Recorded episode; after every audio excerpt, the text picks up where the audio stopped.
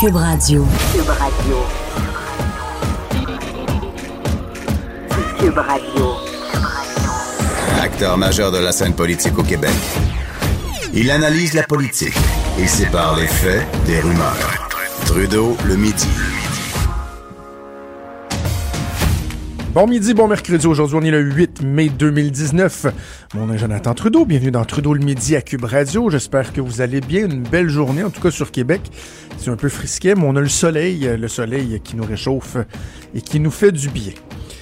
Évidemment, quand on, parle de, température, on y porte un peu moins attention. À ce temps-ci de l'année, par exemple, par rapport à l'hiver, ou lorsqu'on a du moins 30, moins 40, on va penser aux gens euh, qui sont dans la rue, aux gens qui, euh, qui sont démunis, qui ont besoin euh, d'accompagnement. On dirait que là, on y pense plus. On arrive au printemps, l'été, on y pense un peu moins. et là, pourtant, il y a, y a, un rappel. Il y a un rappel ce matin dans le Soleil, le journal Le Soleil, à l'effet qu'il y a des gens qui souffrent de solitude, qui sont seuls, qui ont besoin d'aide et qui même vont carrément mourir seuls et euh, sans l'aide de personnes euh, vaillantes, bien intentionnées, ben, il n'y a rien qui est fait euh, après leur mort. Pas de funérailles, pas, de cérémonie particulière. Et heureusement, il y a des personnes comme Gilles Kegel, qu'on connaît très très bien au Québec, mais particulièrement à Québec, qui depuis plus de 30 ans accompagnent des gens qui ont besoin d'aide et qui, entre autres, s'assurent qu'ils ne tombent pas complètement dans l'oubli lorsque ces gens-là décèdent. Là, Gilles Keg lance un appel à l'aide parce qu'il manque de moyens euh, et de plus en plus de personnes ne sont pas euh, pris en charge et c'est ce que lui tente de faire, d'offrir comme service pour à tout le moins honorer la mémoire de ces gens-là. On va en discuter avec lui. Gilles Kegel, celui qu'on appelle euh, l'infirmier de la rue ou encore le missionnaire de la paix ou la mère Teresa de Saint-Roch. Il est en ligne avec nous. Bon midi, Monsieur Kegel. Bonjour, Jonathan. Vous arrêtez jamais, vous. Hein? Là, on, vous prend quelque part, euh, on vous attrape euh, à quelque part au, beau milieu de votre journée. Vous êtes où en ce moment? Là, là imaginez-vous, je, suis plein de bénévoles à la maison, à la fondation. Alors, j'ai dû me retirer parce que ça parlait trop fort. Alors, je ne pouvais pas prendre le téléphone de la fondation. Alors, je me suis retiré tout simplement en haut de la fondation chez moi. OK, OK. Bon, euh, Monsieur Kegle, je veux qu'on parle euh, de votre votre appel à l'aide ce matin qu'on a qu'on a bien entendu euh, dans le soleil, qui a d'ailleurs résonné à l'Assemblée nationale. On en glissera un mot tantôt. Qu'est-ce que vous dites? Euh, premièrement, il y a de plus en plus de gens qui sont laissés seuls à eux-mêmes et vous avez de moins en moins de fonds pour les aider, dans le fond? Ce qui arrive, c'est que ça va toujours en augmentant. Vous savez, moi, j'ai commencé il y a 33 ans. J'ai jamais pris une journée de congé depuis 33 ans. C'est toujours du matin au soir vers les personnes les plus démunies. Hmm. On fait du gros maintien à domicile pour garder les gens chez eux. Mais aussi, il y a de ces personnes-là, de nos patients qui décèdent. Il y a personne. Il y a seulement que nous autres. Alors, j'ai commencé il y a 33 ans à réclamer les cas de nos bénéficiaires qui mouraient. Et puis, à ce moment-là, pendant 10 ans de temps, j'ai payé de ma poche. Alors, de vous imaginer, j'avais pas de fondation. Et puis, c'était environ 5, 6 ou 7 par année pendant 10 ans. Alors, c'est moi qui payais ça de ma poche. La fondation est arrivée euh, il y a 23 ans. Et puis là, la fondation, au moins, il pouvait m'aider à payer euh, pour les funérailles, pour ces personnes-là qui, normalement, s'ils pas, si on n'était pas là, ils s'en allaient des fausses communes, sans aucune cérémonie. Alors ça, j'ai pris ça à cœur. Ça, j'ai pris ça à cœur. Et puis là, ben, à partir de là, ça va toujours en augmentant, en augmentant. Alors, c'est les hôpitaux qui nous appellent régulièrement pour nous confier des gens dont il n'y a personne pour s'occuper d'eux autres. Et puis, parmi les 43 que j'ai présentement pour les funérailles de vendredi à 11h15 à l'église Saint-Roch, et puis dans là dans ceux-là, il y en a une dizaine qui se sont suicidés qu'on a trouvé morts à domicile. Et puis la semaine passée, ah. j'ai une, une, femme à détresse m'a téléphoné la semaine passée. Elle pleurait au téléphone pour me dire Je viens d'arriver chez nous, mon mari s'est pendu à la maison. Alors imaginez-vous qu'elle était sur le bien-être social, qu'est-ce que je fais avec ça? Puis elle a deux jeunes enfants. Alors c'est moi qui l'ai pris en charge. Alors c'est toujours comme ça. Mais avant, l'année passée, c'était peut-être euh, euh, une vingtaine de personnes, mais là c'est plus ça. Là, je suis rendu à 43 en six mois. Parce qu'on fait ça deux fois par année, au mois de mai et au mois d'octobre. Mais comment ça se fait, M. Kegle, que ça augmente comme ça? Le vieillissement de la population.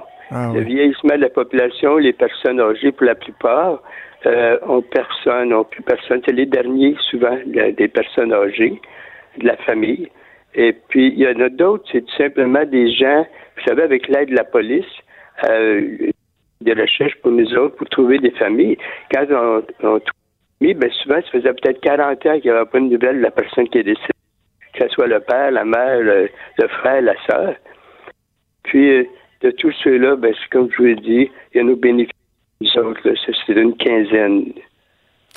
C'est quoi le ça. C'est des gens seuls. Et c'est c'est quoi le profil de ces gens-là au-delà de, de l'âge et la solitude? Est-ce que euh, on tombe dans les clichés si on pense que ce sont des gens qui vont souffrir de, de problèmes de santé mentale, euh, de, de toxicomanie, ou il y a des gens où on se dirait, euh, vous seriez surpris là, tu sais, vous, vous croisez des personnes qui ont de l'air euh, très, je, je le dis vraiment en guillemets, Monsieur Keg, là, mais tu sais, vous comprenez ce que je veux dire, normaux dans la rue là, et, et ça fait partie de ces gens-là aussi qui, qui, qui meurent seuls sans, La sans être plupart, ce entourés. Oui, la plupart, ce sont des gens vulnérables. Euh, vous savez, les autres, ce qui m'intéresse, moi, c'est que de découvrir, parce qu'on le sait, on n'arrête pas de découvrir derrière des portes closes des gens vraiment en détresse, là, qui sont seuls, qui ont plus d'aide, qui sont malades, euh, des gens qui ont des problèmes de santé mentale. Et puis, c'est ceux-là qui m'intéressent le plus, bien sûr. On les suit jusqu'à la dernière minute. Comme j'en ai un qui est mort à l'hôpital Jeffrey il n'y a pas longtemps. Alors, ce monsieur-là, il n'y avait pas personne. Mais ça va bien plus loin que ça, là. Parce que quand il décède, ben, souvent, les propriétaires nous demandent d'aller libérer euh, les, les logements. Ça veut dire qu'avec l'aide des bénévoles, il faut tout enlever ce qui est dans le logement. Bien souvent, il n'y a rien de bon, là. C'est vraiment la pauvreté complète.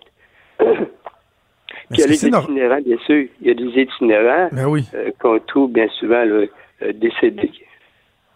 Est-ce que c'est normal, Monsieur Kegel, que euh, ce soit à vous, à votre fondation, à, à vous organiser de ça? Tu sais, qu'est-ce que qu'est-ce que ça dit sur l'organisation de notre système? On n'arrête pas de dire qu'on a tellement de services, la santé, l'éducation, etc. Oui. Comment Oui. se fait-il qu'il y a des gens qui soient laissés à eux-mêmes et que, euh, vous l'avez dit, les hôpitaux carrément vont vous appeler vous-même pour dire, bon, ben, est-ce que vous vous en occupez ou pour vider un logement? Pour Est-ce que c'est normal? Qu'est-ce que ça dit sur notre société? Je ne sais pas. Je me suis jamais posé de questions. J'agis. Vous savez, mon rôle, ça a toujours été d'agir, de fonctionner parmi ces gens-là, faire tout ce que j'ai à donner. Vous savez, ça fait 33 ans que je vois une journée de congé. Euh, c'est tous les jours jusqu'à épuisement. Quand j'arrive le soir chez nous, je suis vraiment épuisé. J'essaie de répondre à tous les besoins. Euh, Est-ce que c'est normal? Bien sûr que le ministère ne peut pas être partout. Là. Et on a vu qu'est-ce qui se passe présentement, là, euh, les déluges et tout ce que vous voudrez. Euh, ben, nous autres, c'est ça. Nous autres, moi, j'ai pris ça en main. Si je l'avais pas pris en main, comme il arrive à Montréal puis dans d'autres villes, c'est que les personnes qui décèdent, euh, c'est la morgue, bien sûr. Alors, ils se retrouvent à la morgue. À la morgue, ben, ils sont incinérés. Après ça, on les envoie comme des chiens dans des fosses communes. Alors, c'était ça au début. Moi, les dix premières années, je réclamais des corps. Euh, je payais de ma poche. Euh, J'étais pas riche. Je m'endettais. Et puis, je leur faisais des funérailles. Mais après ça, je pleurais parce que ils s'en allaient dans des fosses communes.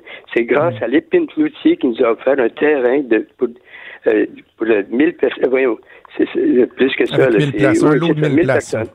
1000 personnes, c'est ça. J'ai un lot où je peux en en enterrer 1000. Présentement, j'en ai peut-être 500 là, d'enterrer. On fait ça deux fois par année, les funérailles à l'église, puis on va nous autres même les, les inhumer dans mon lot.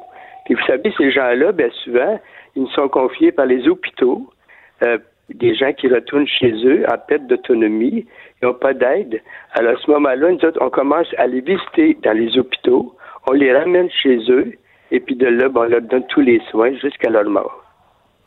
Qu'est-ce que vous demandez au, euh, au, euh, au gouvernement, M. Kegel? Est-ce que c'est d'avoir euh, peut-être un meilleur accompagnement, que le gouvernement s'investisse un peu davantage ou vous leur dites donnez-nous les moyens, donnez-nous des sommes, parce que souvent, bon, c'est ça le nerf de la guerre, c'est que ça, ça coûte des sous Oui. de faire ça et vous allez Moi, ça m'a été continuer. refusé. Ça m'a été refusé parce qu'il y a l'aide sociale. Vous savez, euh, quand les gens ont pas suffisamment travaillé pour aller chercher le 2500 ou région à ce moment-là, j'ai fait une demande au bien-être social, mais ça m'a refusé parce que j'avais une fondation. Ben, J'ai pas eu d'aide de ce côté-là. Maintenant, il y a Madame euh, euh, voyons, notre, euh, Madame Geneviève là, qui m'a appelé. tant- Geneviève Michel Guilbeault. Oui, oui, qui m'a appelé tantôt, puis m'a dit qu'il était pour y penser. Qu'est-ce qu'on va faire? Ben, je sais pas, Ben, moi, peut-être oui? Ben, pe- Peut-être je vous l'annonce parce que je, je sais que vous arrêtez jamais, mais à l'Assemblée nationale et le Parti libéral du Québec et Québec solidaire euh, ont questionné le gouvernement là-dessus. Il y a la ministre de la Santé, euh, Danielle Mécan, et euh, le ministre Jean Boulet qui se sont levés et qui se sont vraiment engagés à traiter le dossier très, très, très rapidement. Là, le ministre Jean Boulet euh, de la Solidarité sociale qui dit que dès aujourd'hui voulait aller chercher l'information, prendre action parce que, tu sais, dans l'article du Soleil, M. Keck, vous dites vous avez besoin Oui. de 100 000 On s'entend-tu que c'est des pinottes quand on regarde oui, l'ensemble des dépenses? Oui, on arrivait avec 100 000 Chaque année, on était capable d'arriver parce qu'il faut penser à d'autres choses. Ça, c'est pas notre priorité. Notre Ah oui. priorité, c'est les pauvres à domicile, donner à manger à domicile parce que vous savez, à tous les jours, on va livrer de la nourriture à des gens à perte d'autonomie qui peuvent pas aller manger des soupes populaires. Alors, on fait ça depuis des années, des années, pour s'assurer qu'à domicile, il y a des gens qui creveront pas de faim. Là. Alors, on va porter. Ça, c'est ça la priorité. L'argent, elle va là, mais aussi, on a les gens qui meurent sans personne, que je voudrais qu'ils soient toujours, euh, qu'on s'en occupe avec beaucoup de dignité pour ces gens-là. Et ça, ça vient en deuxième. Mais j'y tiens quand même à poursuivre ce côté-là aussi. Là. Je ne veux pas couper là. Alors, On va ça. espérer, ouais, Alors, on va espérer on- que ça... Mais c'est parce que ça va toujours en augmentant. Vous savez, on avait une vingtaine, à tous les six mois, on fait des funérailles. On avait une vingtaine chaque fois, mais là, c'est rendu 43. Qu'est-ce que ça va être au mois d'octobre et l'année prochaine? Et c'est là, à un moment donné, que ça va être insuffisant. Est-ce que ça vous arrive de vous décourager, M. Jamais. Jamais. Jamais. Ça fait 33 ans que je travaille 7 jours sur 7. J'ai mon travail à domicile avec tous les bénévoles. J'ai à coordonner le travail des bénévoles. Et puis, quand j'arrive chez nous le soir, je suis bien heureux. Alors, je suis heureux de ma journée. Et puis, euh, ben, c'est ça. Ma vie, je l'ai consacrée. Je l'ai consacrée aux malades. Ça fait 52 ans, en tout et partout, que je donne ma vie aux personnes les plus démunies en faisant de l'aide à domicile d'abord. Puis on a aussi le travail de rue parce qu'on a les itinérants sur la rue. Et puis, c'est ça. On a des infirmiers de rue en même temps, Pensez-vous arrêter un jour? à ma mort. Vous là, allez continuer euh, 60 jusqu'à votre Ah, dernier oui. souffle? hein? Bien sûr, je vais avoir 77 ans le 11 août prochain. Et puis, je suis en pleine forme, je suis pas malade, j'ai rien. Alors, c'est ça. Mais ce qui m'aide beaucoup, c'est ma vie spirituelle. Ça, c'est important. Vous Oui. savez, à tous les matins, je passe une demi-heure à une heure dans ma chambre enfermée à prier. Et puis là, ben, c'est sûr, ma prière est intense. Ça- ça dépasse la matière, si vous voulez. Et puis, je vais naviguer dans l'espace à quelque part. Et puis, euh, c'est comme ça. Alors, c'est ce qui m'aide à que- tous les jours. Est-ce que la, la détresse puis le malheur que vous côtoyez au quotidien, des fois, ça vous met en conflit avec vos valeurs au niveau de la vie spirituelle? Tu sais, l'incompréhension de, de se demander pourquoi, pourquoi sais, Ouais, Est-ce que ça vous a ben, déjà mis en conflit? savez, non. Vous savez, Non. Mère Teresa se posait des questions à un moment donné. Est-ce que Dieu existe? Quand elle voyait mourir les enfants, quand elle découvrait des Mm. enfants morts, est-ce que Dieu existe? Mais il est où dans tout ça? Euh, je me pose pas la question. Je sais qu'il existe. Maintenant, on est laissé libre. Alors, c'est comme la nature actuellement. là. Vous savez où est-ce qu'on s'en va? là? C'est temps qu'on s'en occupe de la nature. Mais le bon Dieu, il a créé la nature. Mais occupez-vous-en maintenant. Alors, c'est ça. C'est comme ça que je vois ça. Euh, deux, deux, deux trucs avant de terminer. Euh, Est-ce Oui. que vous avez de la relève, M. Monsieur Kegel? Est-ce que ça vous bien angoisse de vous dire, tu sais, ben, ouais, hein, vous avez des bons bénévoles qui travaillent avec vous, vous avez de la relève? Oui, bien sûr, je peux mourir. Là. Alors, il y a des gens qui vont prendre sa main, je les ai habitués. Il y en a qui savent quoi faire quand il y a des gens qui décèdent. Ils savent quoi faire avec l'épine cloutier. Euh, J'ai une infirmière qui travaille à temps plein. On a des salariés ici présentement. Euh, J'ai des gens qui s'occupent des handicapés. Vous savez, on a des gens aux couches chez les handicapés. Il faut faire des transferts. Il faut les laver deux, trois fois par jour. Et puis, euh, j'ai des gens qui font déjà ça, mais eux autres sont salariés. Ça, il n'y a pas de problème. Ils sont jeunes, ils peuvent faire ça pendant des années. J'ai un médecin bénévole. Le médecin bénévole, il, va laisser l'hôpital avant longtemps parce qu'il va prendre sa retraite. Puis là, il va, il va venir travailler ici, là, à temps plein, bénévole. En terminant, vous dites que vous vous découragez jamais. Euh, si je regarde l'actualité, bon, ce qu'on a vécu, la, la- la jeune fille de 7 ans qui est décédée la semaine dernière Oui. à Granby, je lis euh, votre article ce matin, des gens qui meurent seuls. Il me semble qu'il y a tellement de négatifs autour de nous. Qu'est-ce qui vous rend optimiste? Parce que clairement, vous vous découragez pas. Qu'est-ce qui vous rend optimiste quand vous regardez la société, le monde autour de nous? Mais c'est quand qu'on voit ce qui arrive et puis que ça fait réagir. Ça fait réagir, c'est très bien que ça fasse réagir. Ben, c'est ça le côté positif, que les gens réagissent pour chercher des moyens de faire mieux encore. Monsieur Kegel, ça a été euh, un honneur de vous parler ce midi. Euh, merci pour tout ce que vous faites et euh, j'espère avoir apporté ma contribution pour porter votre message. Clairement, je pense que on doit, on doit absolument vous aider, vous continuer, vous aider à continuer cette merveilleuse mission que vous avez entreprise il y a plusieurs décennies déjà. Ben, merci Jonathan, merci beaucoup. Merci à vous, bonne journée. C'est Gilles Kegle, donc euh, je lisais son, son, histoire, ma collègue euh, Véronique Racine qui m'a qui m'avait envoyé des, des, informations. Monsieur Kegle est né à Trois-Rivières en 1942 et déjà à son plus jeune âge, il accompagnait sa grand-mère pour soigner des personnes malades ou des mourants de euh, la Croix-Rouge. Il est devenu commis comptable, mais il a utilisé toutes ses économies pour ouvrir un refuge, pour aider les gens, pour les nourrir à Trois-Rivières. Et là, il y a eu un désaccord avec sa famille qui disait, ben voyons, qu'est-ce que tu fais là? là? on, on s'attendait à plus de toi. Tu vas vivre dans la misère, euh, tu sais, juste aider les gens qui sont malades. Et il s'est tranquillement détaché de sa famille. Et euh, en 1984, il a déménagé ici à Québec. Et c'est en rencontrant euh, un curé de la paroisse Saint-Roch qu'il a retrouvé le sens à la vie, puisque lui-même avait perdu, euh, avait perdu, si on veut, le, goût de vivre, carrément, c'est ce qu'il a dit. Il a même rencontré Mère Teresa à un certain moment. Bref, quel homme, quel homme. Franchement, de, de dédier sa vie en entier à aider les gens qui sont euh, dans le besoin, c'est tellement, tellement merveilleux, c'est tellement louable. Puis on va se le dire, on, on, on écoute ça, puis avouez, avouer qu'on se dit, je ne l'aurais pas fait, moi. on, va donner à des bonnes œuvres. Euh, moi, je suis quelqu'un qui, qui va être assez sensible à, par exemple, aider les gens à traverser la rue. Euh, je vois qu'il personne âgée qui a la difficulté à embarquer quelque chose dans sa voiture. Je vais offrir mon aide. J'ai fait un petit peu de bénévolat euh, pour un conseil d'administration, pour des trucs, mais tu sais, pas tant, là. Comme bien des gens, je suis pogné dans mes petites affaires. Et j'ai de la misère euh, à dire je vais consacrer une heure ou deux par semaine à faire du bénévolat pour aller aider des gens dans le besoin. Gilles Kegel, lui, il a consacré sa vie, sa vie en entier à aider les gens. Il continue à le faire. Il va le faire jusqu'à son dernier souffle. J'espère vraiment que le gouvernement euh, de la Coalition Avenir Québec va entendre son appel à l'aide. Et en 2018, là, les libéraux qui ont quand même posé une question en période de questions, ils ont refusé de l'aider pour cet aspect-là de son action. on va espérer que son appel soit entendu et vraiment, encore une fois, chapeau à Gilles Kegel. Cube Radio. Cube Radio, autrement dit. Trudeau, le midi. D'ailleurs, je, fais un pont tiens, avec euh, ce qu'on parlait avec M. Kegel. Euh, je, je, pensais pas m'en aller là avec lui, mais de lui parler de sa spiritualité, s'il a déjà été en conflit avec euh, ses valeurs spirituelles, ses croyances, en voyant tout ce qu'il côtoyer au, quotidien. Euh, un extrait que vous allez probablement entendre à la télé, vous allez lire dans les journaux, euh, euh, à la radio. Non, j'ai pas eu le temps de, le faire sortir, mais il y, a, quelques minutes à peine, avant la période de questions ce matin, François Legault s'est exprimé sur sa foi. Assez intéressant. Dans le contexte du projet de loi sur la laïcité, c'est le collègue journaliste de Cogeco, Louis Lacroix, qui a entrepris depuis hier de poser une question malaisante aux élus. Il a commencé avec Sol Zanetti. J'étais là dans, lors du scrum de, de Sol Zanetti hier. Où à la toute fin, tout bonnement, euh, Louis Lacroix lui demande Mais vous, croyez-vous en Dieu on parle, on parle de croyance, de religion. Croyez-vous en Dieu Et là, Sol, Zanetti a été incroyablement mal à l'aise.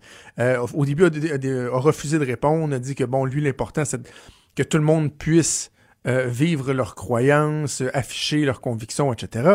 Et là, finalement, bon, Louis Lacroix l'a cuisiné un peu. Il a fini par dire non, je crois pas en Dieu. Et là, ça a donné le goût à Louis de faire le tour. Il a questionné, entre autres, le premier ministre hier. Le premier n'a pas voulu répondre. Hier, il a dit Je crois en vous, monsieur Lacroix, mais je vais vous revenir demain. On voit que le premier ministre voyait qu'il y avait un terrain glissant. Euh, bon, il a réfléchi à son affaire.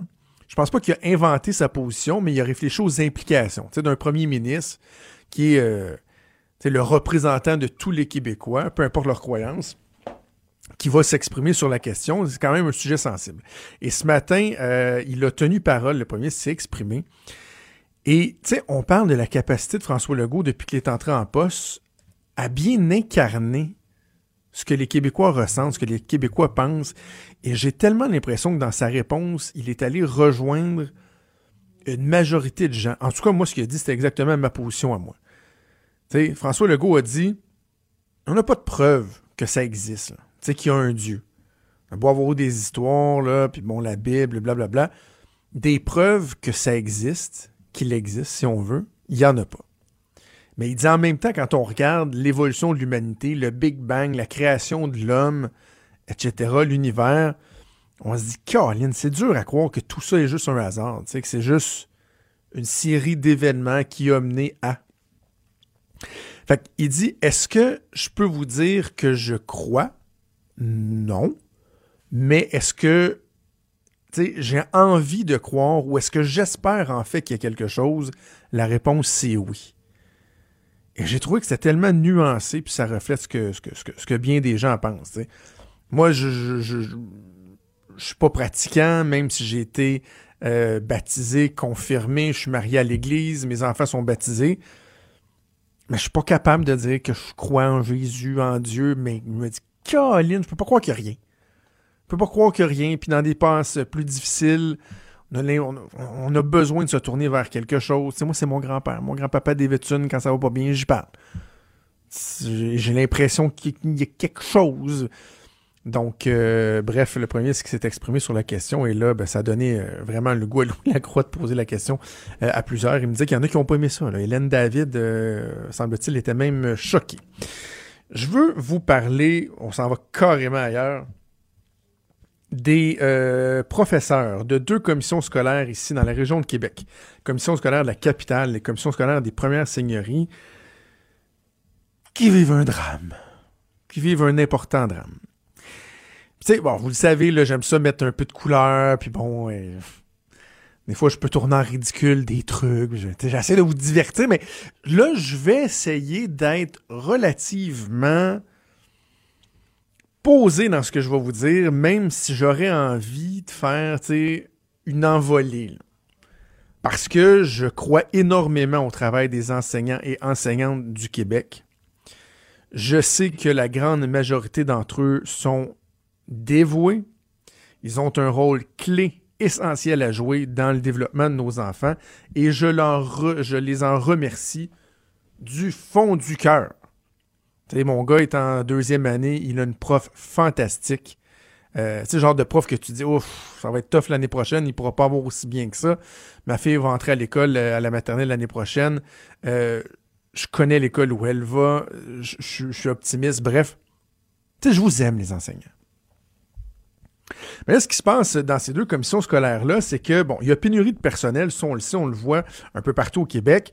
Et ça fait en sorte qu'il y a des classes, c'est plus difficile lorsqu'il y a des profs qui sont qui doivent s'absenter.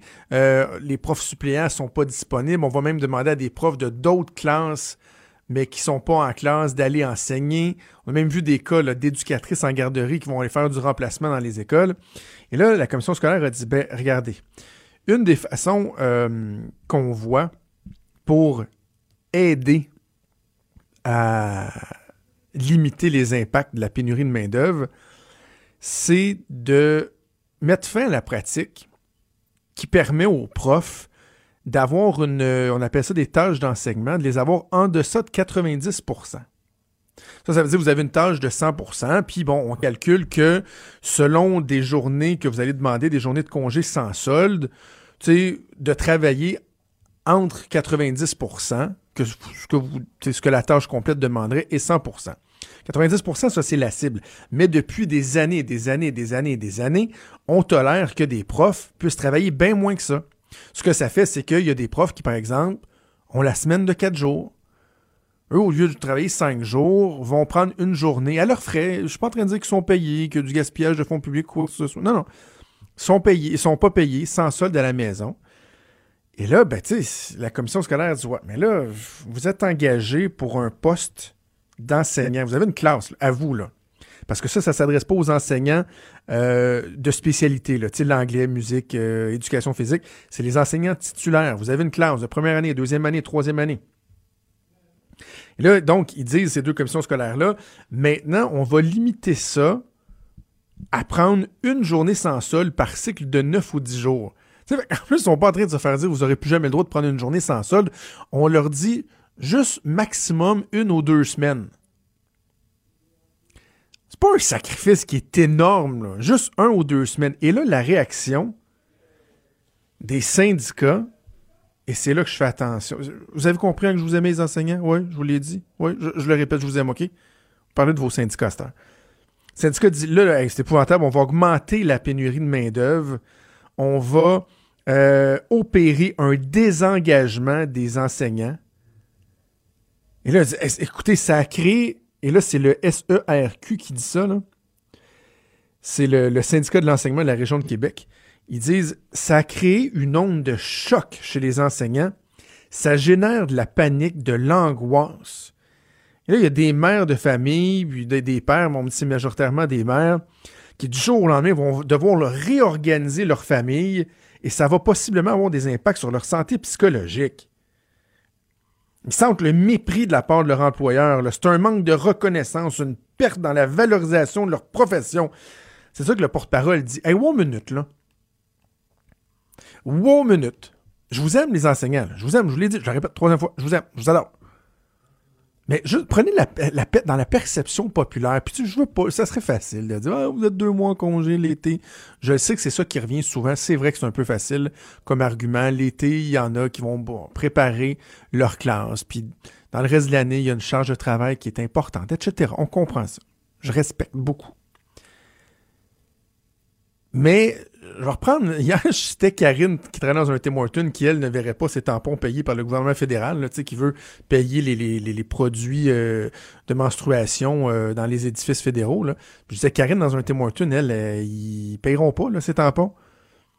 Ben, Karine, dans le Tim Horton, non plus, elle peut pas prendre une journée sans solde aux, deux, aux semaines. J'allais dire aux deux semaines. Non, ça, c'est ce qu'ils vont pouvoir. Aux semaines. Tu sais, Karine, dans le Tim Horton, elle va voir son boss, le gérant, qui lui-même est obligé de. Il appelle ça faire la bake dans le jargon, là, qui est obligé d'aller faire cuire les beignes en arrière parce qu'il manque de staff.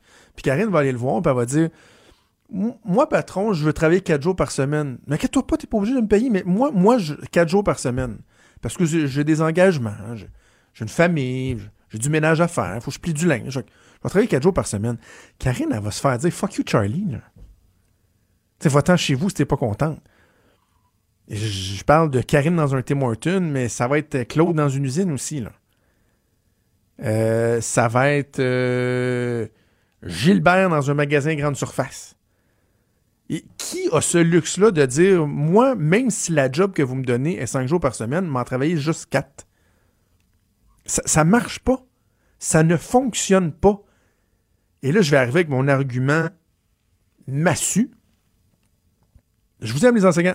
Je vous aime. Vous êtes essentiels. Vous êtes bons. Vous êtes beaux. Vous êtes capables. Mais euh, je vais parler à vos syndicats. Qui parle des enfants là-dedans? Encore une fois, qui parle des enfants? Qui se soucie de la pertinence pour un élève d'avoir la même face à tous les jours dans sa classe? Parce que le professeur titulaire qui travaille quatre jours par semaine, ben ça fait en sorte que à tous les semaines pendant l'année scolaire, il y a une journée où c'est pas la personne qui est en charge, qui est responsable du groupe de tipit qui est là. C'est le prof d'éduc qui vient remplacer? C'est-tu une éducatrice en garderie qu'on lui demande de leur faire faire du dessin pendant la journée? C'est-tu le prof d'une autre classe qui est déjà investi dans sa classe, qui n'a pas trop de temps à perdre avec l'autre classe, qui sait pas où sont rendus les besoins particuliers de l'un, de l'autre, L'école, c'est cinq jours par semaine. On peut-tu avoir un prof cinq jours par semaine, si bol?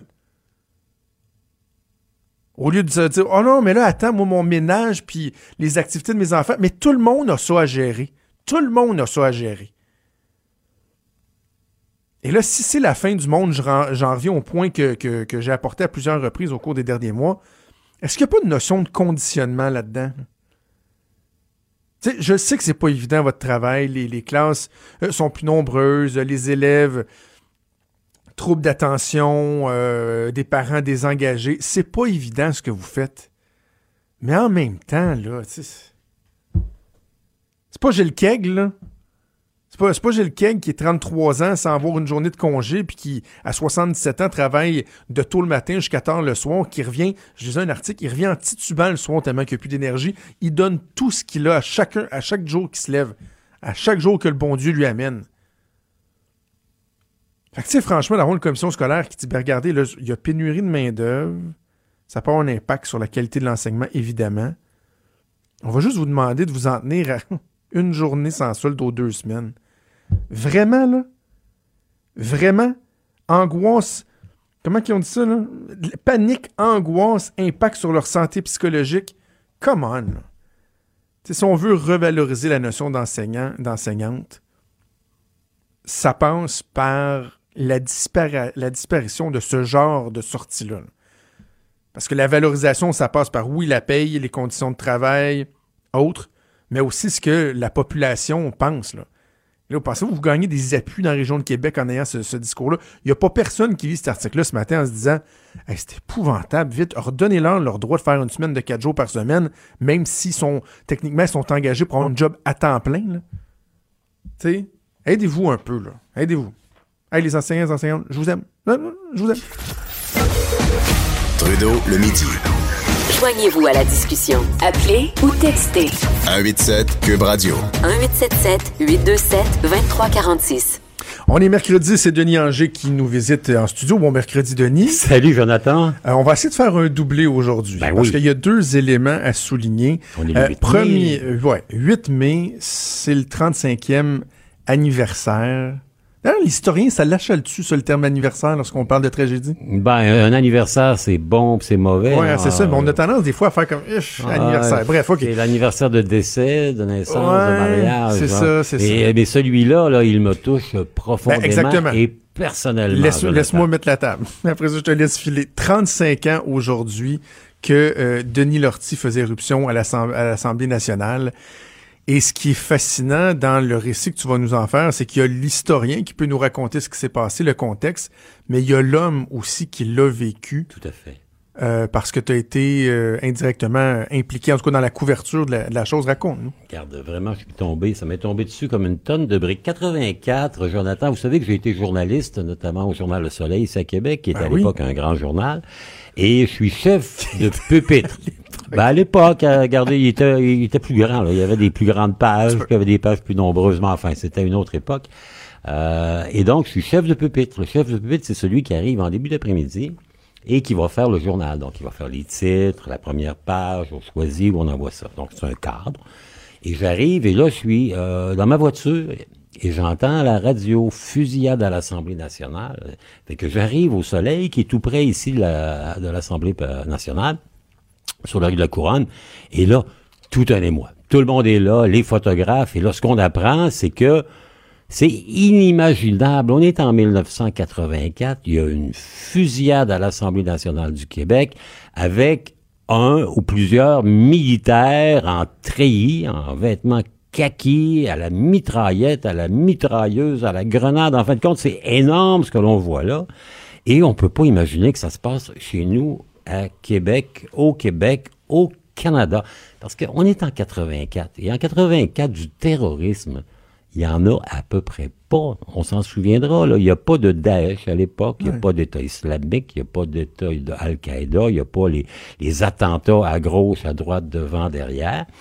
Qu'est-ce qu'on connaît en 84? C'est-tu quoi, l'Irlande, peut-être? Ouais, un peu. L'Irlande du Nord, avec les manifestations, les grèves de la faim, Bobby Sand qui se font mourir.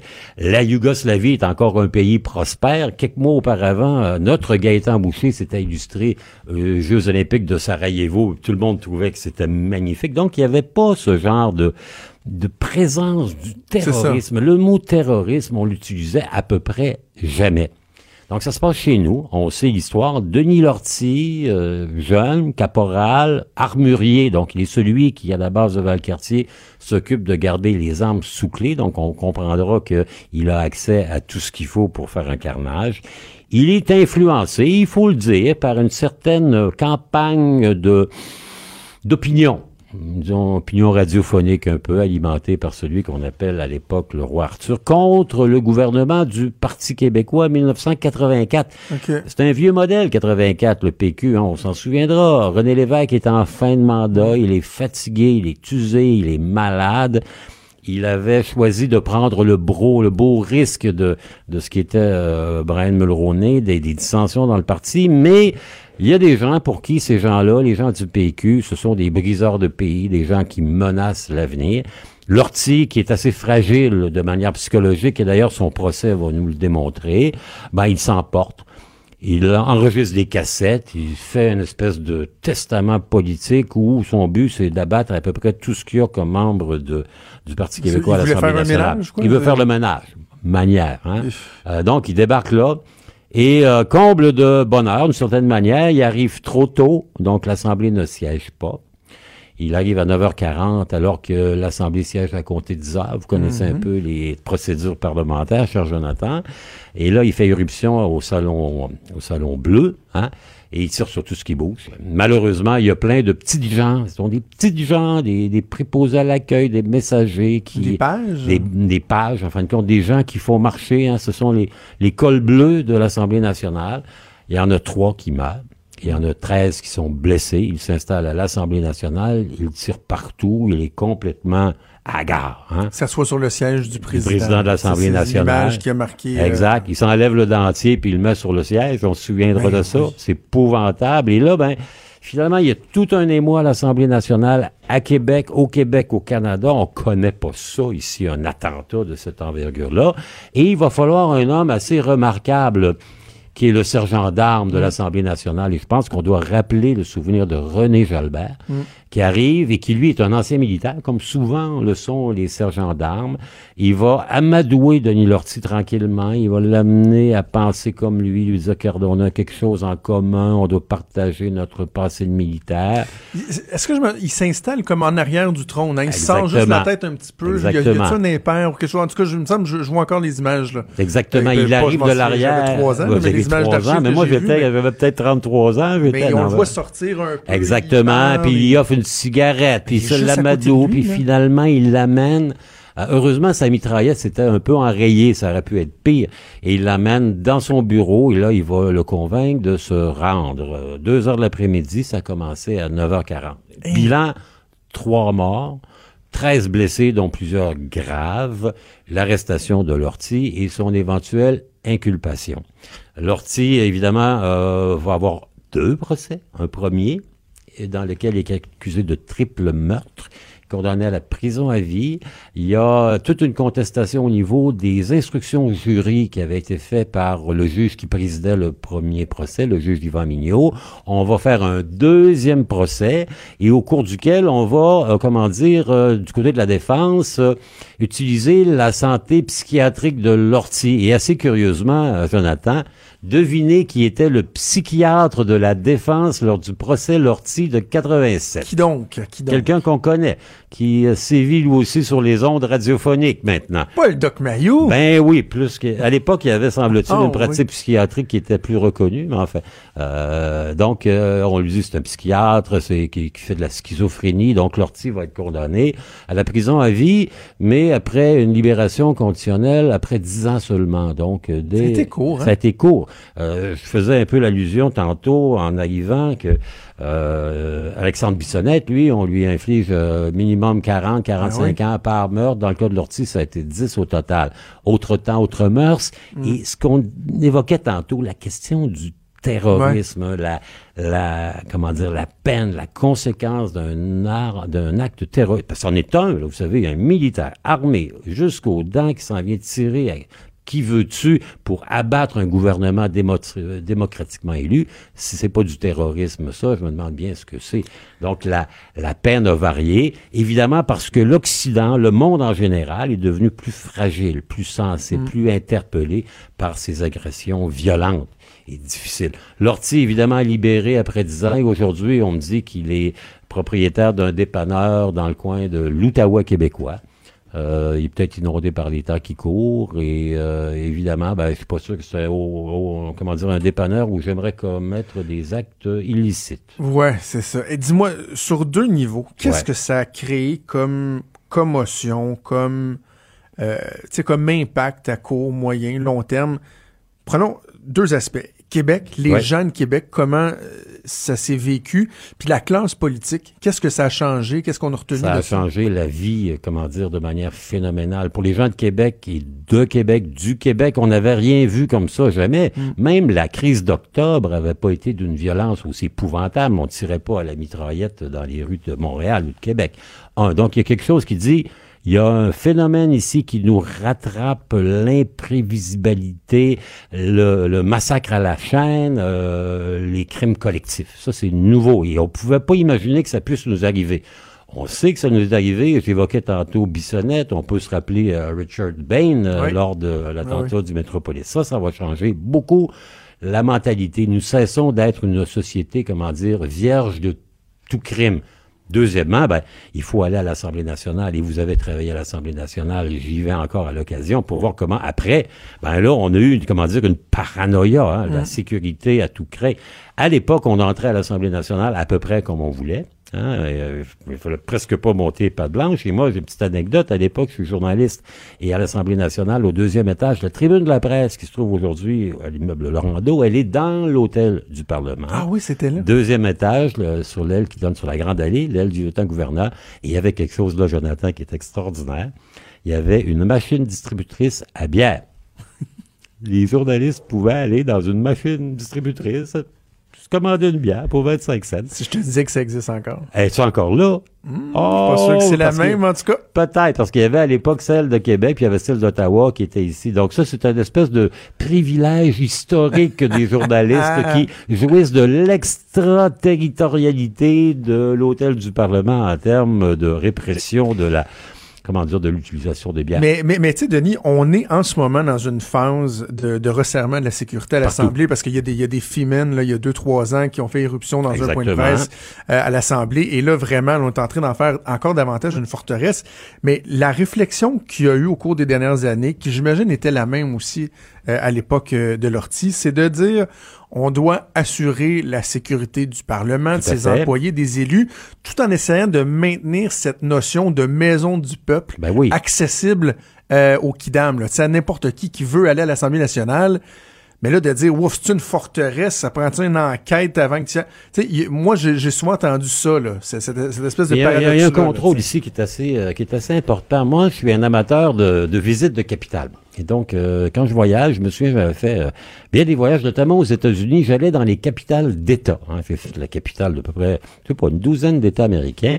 Et si je vous disais que, par exemple, à Hawaï, Honolulu, euh, le siège de, du Congrès local, le bureau du lieutenant-gouverneur, vous y avez accès facilement. Il n'y a rien là. Euh, Washington, d'autant plus des pays aux États-Unis où il y a eu quand même toute une psychose terroriste. Ici, on a vraiment poussé un peu bouchon. là, il y a une nouvelle euh, comment dire, euh, elle qui va être aménagée notamment pour aider l'accès des visiteurs. Il paraît que c'est magnifique. Hein. Mais euh, ça me semble très beau et mm. ça me semble, comment dire, décalé avec le style architectural. On a décidé de faire une œuvre de l'année 2019 et non pas quelque chose qui est de Eugène-Étienne Taché, 1889.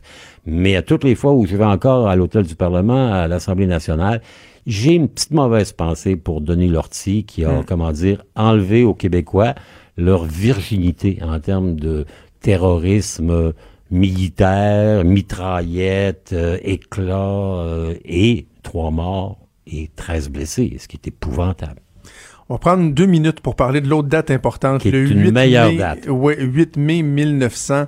45, c'est la fin de la Deuxième Guerre mondiale. Exactement, en Europe. Euh, regardez, Denis Lortie, c'est la fin de notre virginité face au terrorisme au Québec. 8 euh, mai 1945, c'est la fin de l'horreur des horreurs des horreurs en Europe, à Berlin. Berlin qui est euh, ravagée, dévastée, détruite. Le maréchal euh, soviétique Zhukov, Georgi, qui est le héros de la guerre de l'Union soviétique contre l'Allemagne nazie, va accueillir le maréchal allemand Keitel. Keitel, d'ailleurs, qui va être pendu une année plus tard pour crime de guerre.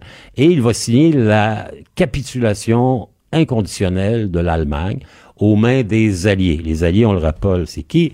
Les Soviétiques, 21 millions de morts. Les Britanniques, à peu près 2 millions. Les Français, 500 000. Les Américains, 500 000. Et il faut pas oublier les Canadiens.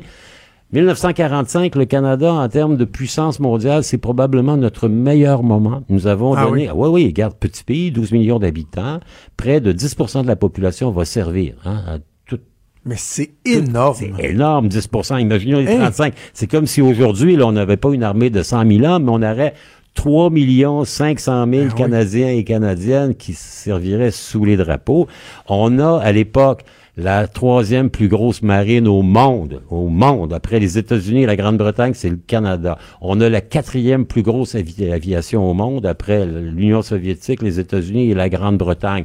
Nous sommes un pays prospère parce que, contrairement aux pays européens, on a échappé évidemment à tous les ravages de la guerre, de la Deuxième Guerre mondiale, et Dieu sait qu'il y en a eu partout sur le vieux continent. Donc, on est quelque chose qui est en train de devenir un grand pays industriel, moderne, et, et ça va être probablement l'après-deuxième guerre mondiale, un peu l'âge d'or du Canada en termes de rayonnement international. Et pas étonnant qu'à cette époque-là, ben, on nous fasse une place au groupe des G5. Alors qu'aujourd'hui, si on regarde en termes économie, ben, on est peut-être le hmm. G17 ou G18. Hein, C'est-à-dire que c'est une euh, c'est une époque très sombre de l'histoire de l'humanité. 55 millions de morts. Est-ce a besoin de rappeler les horreurs de la Shoah, la déportation des Juifs, les camps de concentration, les camps de la mort, les ravages du front de l'Est?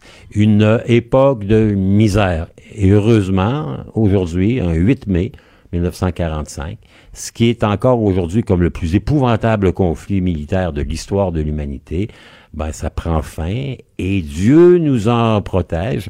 Ben on vit dans une relative paix internationale hmm.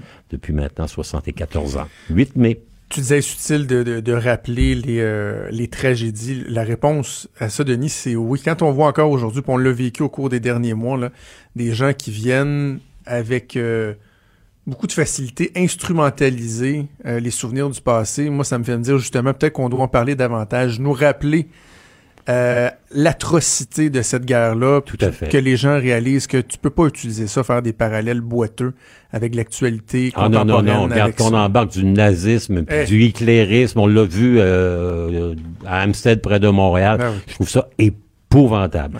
Ça, c'est une horreur, une vraiment horreur. Et lorsqu'on réalise que ça a été, et qu'on voit les, les débats importants, bien sûr, que l'on vit ici au Québec et au Canada et aux États-Unis par les temps qui courent, on peut au moins se rappeler que ça n'a rien à voir avec l'horreur intégrale que fut le régime nazi, le régime d'Adolf Hitler et de ses sbires. Trudeau, le midi. Pour nous rejoindre en studio. Studio à commercial cube.radio. Appelez ou textez. 187 Cube Radio. 1877 827 2346. Ah, il me reste pas beaucoup de temps, mais il me semble qu'il y a plein de trucs euh, dont je veux parler. Je vais essayer de faire un petit blitz. Commençons par Marois Risky. Pas me vanter, mais avez-vous vu ma chronique dans le journal le matin? Euh, Risky Business, c'est très drôle. C'est très, très drôle. C'est un élu, puis je le dis dans ma chronique, c'est un élu qui a dit ça. Euh, je, je le dévoile pas, mais qui avait dit ça micro fermé il y a, il y a, quelques mois de ça, euh, qui s'avait déclenché vraiment beaucoup de rire là, en, en référence à Risky Business, le film mettant en vedette Tom Cruise des années 80, un film culte, quoi. Et avec le jeu de mots Risky Business. Ben, ça, ça veut dire, les libéraux, vous l'avez voulu, euh, Marois Risky? Ben, c'est ça. C'est ça. Ben là, vous êtes prêts avec. Donc, Marois Risky, qui après avoir planté allègrement tous ses collègues, ben, une bonne partie de ses collègues lundi, euh, elle s'est fait taper ses doigts hier par le chef euh, intérimaire Pierre Arcan hier matin. Et là, avant le caucus des députés, elle, s'est excusée, là. S'est excusée. Elle, s'est Ah, je, m'excuse, j'ai blessé des collègues, je les ai appelés pour m'excuser. M'a dit quelque chose que je pouvais pas dire à la TV, là, mais à la radio, on peut s'en permettre un peu plus, là. I call bullshit. En anglais, on dit ça, I call bullshit. Ça veut dire, genre, c'est de la foutaise ce que tu dis. Sur le plateau dirait plus, c'est tellement de la foutaise ce que tu dis. Euh, je m'excuse, mais c'était pas senti, là. J'ai sondé des gens au Parti libéral dans le caucus, puis il a pas personne qui a acheté les excuses de Marois Risky, qui, euh, plus ça va, moins se fait d'amis. Donc, euh, voilà. Moi, je dis dans ma chronique ce matin, elle devra s'amender, modifier son comportement, mais je me demande s'il est pas trop tard. Je me demande s'il est pas trop tard. Bref, Marois Risky qui va continuer à nous divertir. Qu'est-ce que je voulais parler d'autre? Les taxis. Taxi, il y a commission parlementaire sur le projet de loi 17. Et là, euh, j'ai pas entendu le passage en commission d'Abdallah Omzi. Mais j'écoutais euh, une entrevue de M. Omzi à, la Société d'État. Et là, dans son discours, le mot environnement arrêtait pas de revenir. Je pissais dans mes culottes, littéralement, littéralement. Ils ont jamais parlé d'environnement, ça a jamais fait parler de leur discours euh, révolutionnaire de hein, quasiment prendre d'assaut le Parlement si vous retirez pas votre projet de loi 17. Et là, il est en train de dire, oui, mais nous, l'industrie du taxi, on veut fixer des objectifs en termes de nombre de véhicules électriques, là. Et là, ben, en laissant le plancher à Uber, le méchant Uber, vous allez tous scraper notre beau travail. Donc, vous savez, le projet de loi 17, là, il n'est pas environnemental. Come on! Come on! Je le sais que vous vous rendez compte que vous allez nulle part avec vos revendications, là. Hein? Une espèce de Che Guevara du taxi, là, tu sais, qui, qui ont dit nous autres, hein, on va presque prendre les armes contre le gouvernement, puis on va le faire reculer. Drôle, hein? la Fédération canadienne des contribuables vient de sortir un sondage, 68% des Québécois qui appuient le projet de loi du, euh, du gouvernement. Et il y avait, j'ai tout ça quelque part? J'ai ça juste ici. 68% donc qui appuient le projet de loi. Et, et, et, et, et, et, et, et, et, hein? il y a 44% des répondants qui jugent que la compensation offerte aux titulaires est trop élevée. 45% trouvent que c'est assez. Seulement 12, 12 personnes qui trouvent qu'elle est insuffisante. Et il y a 88% des Québécois, 88% qui veulent pas donner un, une scène de plus aux titulaires de permis de taxi. Je pense que l'opinion des Québécois est assez claire. L'environnement, ça me fait beaucoup, beaucoup, beaucoup rire. L'autre chose, explosion des coûts de rénovation dans les écoles au Québec. Et là, ce qu'on apprend, c'est qu'il y a des projets de rénovation euh, dans la grande région de Montréal. je vous donne un exemple. L'agrandissement de l'école Gérin-Lajoie à Châteauguay, c'était prévu pour 11,8 millions. On est rendu à 15,2 millions. L'agrandissement de l'école Sainte-Clotilde, euh, c'était 6,5. On va être rendu à 10. Et là, on nous plaide une surchauffe de l'économie. Il y a tellement de travaux et tout. Maintenant, il faudrait se poser des questions sur ces coûts-là. Et ça me fait penser, parce que la semaine passée, on n'a pas parlé beaucoup, parce qu'évidemment, bon, il y a eu la, tragédie de Granby qui, avec raison, monopolisait notre attention. Mais on a appris que le coût des maternelles 4 ans six, va être plus, plus, six fois plus élevé par classe que ce que le gouvernement avait annoncé. On est rendu à 800 000 Et là, tout le monde dit, ah, ben là, l'entêtement du gouvernement, franchement, allez-vous quand même le faire à 800 000 tu quelqu'un qui peut se demander comment ça se fait que faire une classe avec quatre murs, des pupitres, une chaise, puis peut-être un petit lavabo, vu qu'on parle d'une maternelle, ça coûte 800 000 balles? 800 000 pièces par classe. Y a-tu un problème au Québec? On peut-tu se poser des questions sur le coût de construction, les syndicats, à quel point ça vient gonfler les prix, la collusion, etc. Ça n'a aucun bon sens. On peut pas accepter ça. Cube Radio.